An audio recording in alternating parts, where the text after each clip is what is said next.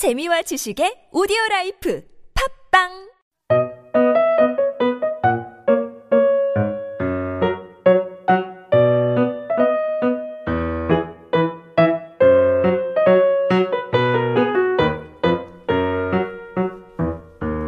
달송아.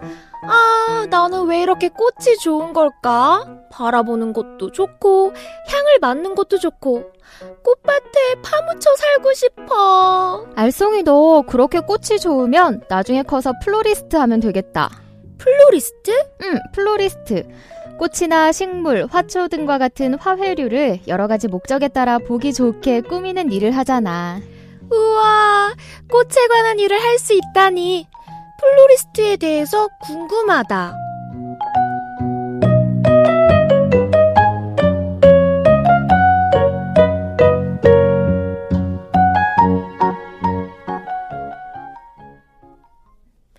원래는 역사 교사로 학생들에게 역사를 가르치고 있었던 한 여인이 있었습니다.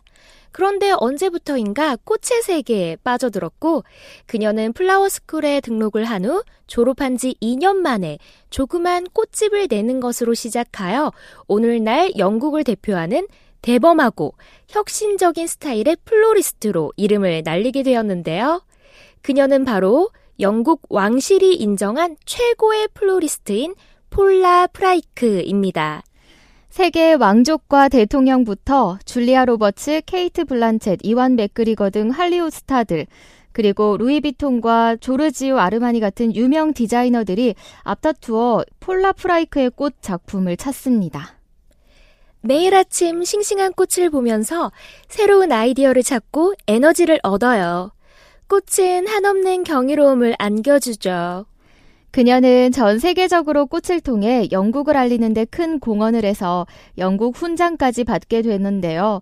폴라프라이크는 화려한 색깔과 자유로운 디자인으로 색채의 마술사라고 불리는 플로리스트입니다.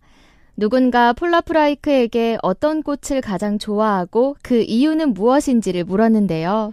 저는 죽기 바로 직전에 가장 아름다운 꽃을 피우는 라넌큘러스를 좋아해요. 어딘지 모르게 인간적인 냄새가 느껴지는 것 같거든요. 라넌큘러스처럼 생의 마지막 순간에 아름다운 삶을 살았다고 회고할 수 있다면 정말 행복한 사람이 아닐까요? 이처럼 플로리스트 폴라프라이크는 꽃 속에서 인생의 의미와 지혜를 찾아낼 뿐 아니라 꽃꽂이를 할 때 꽃 사이사이에 레몬이나 오렌지, 키위와 토마토를 넣는다든지 아니면 꽃병 대신 호박이나 양배추에 꽃을 꽂는 등 과일과 야채를 활용하는 기법을 선보여 더욱 세계적인 플로리스트가 되었는지도 모릅니다. 정형화한 틀에 맞추지 않고 색과 디자인의 경계를 자유롭게 넘나들며 독창적인 스타일을 선보이고 있으니까요. 꽃꽂이의 매력은 꽃을 사랑하는 마음이 담겨 있다는 거예요. 꽃을 사랑하지 않으면 매일 꽃시장을 찾아다닐 수도 없고 새로운 영감을 얻을 수도 없답니다.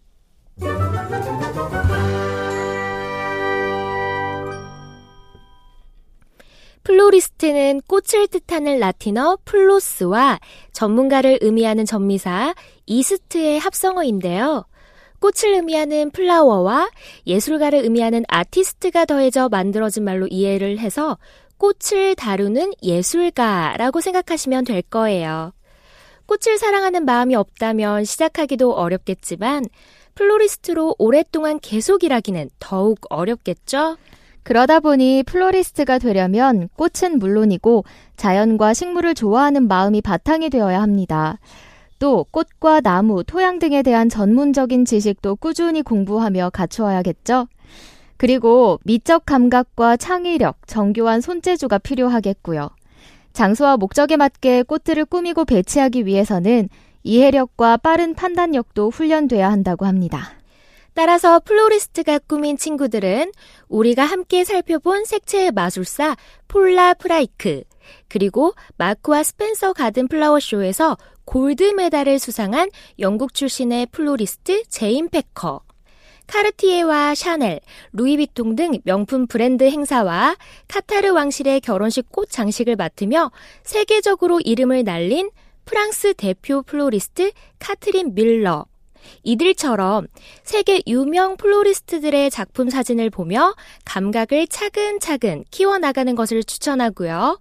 꽃으로 직접 장식하는 연습도 조금씩 해본다면 정말 좋겠죠?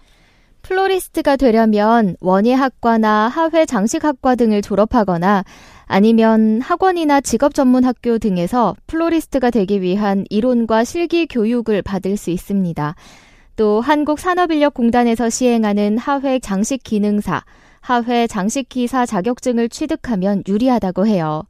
꽃가게를 운영하며 활동할 수도 있고 호텔, 백화점, 행사 및 전시 전문 회사, 조경 회사 등에서 일할 수도 있습니다. 고객의 입장에서 꽃을 아름답게 디자인하기까지 상당한 노력과 수고가 든다고 하는데요. 좋은 소재를 구하기 위해 새벽부터 꽃시장에 다녀와야 하고 무거운 꽃이나 화분들도 척척 들어야 하며 장시간 서서 일하는 경우가 많기 때문에 체력도 강인해야 한다고 합니다. 또한 항상 고객의 요구에 맞는 새로운 디자인을 만들기 위해 부단히 고민하고 연구해야 한다는 점이 어렵게 다가올 때도 있다고 하고요. 요즘에는 다양한 산업 분야에서 꽃을 활용한 꾸밈이 많아져서 플로리스트의 활동 분야가 넓어졌다고 하는데요. 플로리스트는 꽃을 장식하는 일뿐만 아니라 꽃과 식물이 시들지 않도록 잘 관리하는 일도 하기 때문에 꽃과 식물의 종류 및 재배법, 관리법 등에 대해서도 깊이 있게 공부해야 합니다. 언제나 아름다운 꽃들과 함께 그 꽃들로 사람들을 행복하게 만들어주는 플로리스트.